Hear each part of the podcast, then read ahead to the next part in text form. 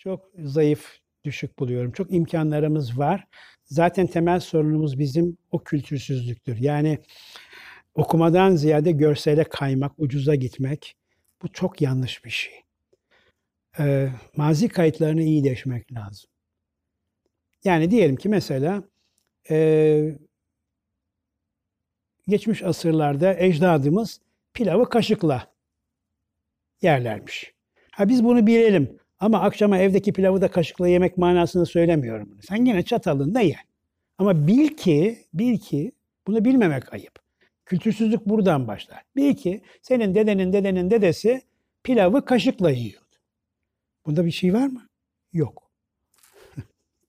bunu bunu makasladık biz benim karım. Yani hayat seninle başlamıyor. Senden evvel bir hayat var. Senin bu topraklarda geleceğin var. Ama geçmişin olmadan geleceğin olmak çok, e, o kadar zor bir coğrafya ki görüyorsunuz etrafımızı.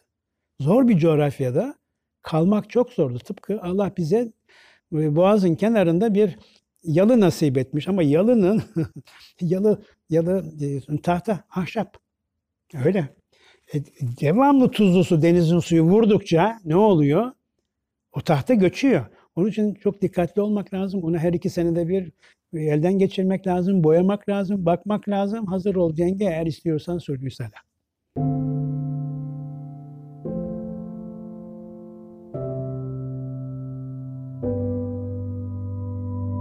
Hayır yok. Bir defa biz İstanbul'u İstanbul'dan kastettiğim benim İstanbul'um Suriç İstanbul'dur. Buna bir parça Üsküdar'ı da katabilirsiniz. Mesela burada şey önemli, ben e, ezan önemli. Ben ezansız semtleri İstanbul kabul etmiyorum açık konuşayım. Dolayısıyla şey e, merkezi İstanbul ki benim doğduğum işte İstanbulluluğum benim şeydir, Hırkaya Şerif'tir. Onun tesiri altında kalmışlığım, efendim bunları inkar etmiyorum. Ama orada ben yani benim evim karşı dede, e, dededen kalma evimiz var. Karşımızdaki cami 1585'te yapılmış. Ben duvarına elimi elimi sürttüğüm zaman birden 1585'e gidiyor. Onun hemen yanı başında Erka Şerif Camii var. O 1851'de yapılmış. Onun karşısında düz damlı Bodur minareli bir mescit var. Akseki Mescidi var. İstanbul'un fethinden sonra yapılan ilk mescitlerden biri. Üzerinde Akseki Mescidi H.857 yazar. Bu ne demektir? 1453. E bir şeysinde vardır. Orada 3-5 tane mezar taşı var. Bakın e, o ölülerin mezar taşında 857 yazar. Demek ki onlar İstanbul'un fethinde görev almış, şehit olmuş askerler. Buna nimel ceyş diyoruz. Kutlu asker. Mübarek asker. İşte tarih bu. İşte ben bu coğrafyayı korunmasından yanayım. Orada bunu açık yüreklilikle ifade ettim. Kültür Şurası'nda da söyledim. Dedim ki orada demokratik yollarla bilmem yani e, halkın arzusuymuş, iradesiymiş, falanca partinin adamı gelen adamı gelen belediye reisinin kafasında bunlar yok. Acaba beş katı altıya kata çıkartır mı? O zaman ne olur? Camiler minareleri kayboluyor senin yükselen şeytani o dik yapılarla.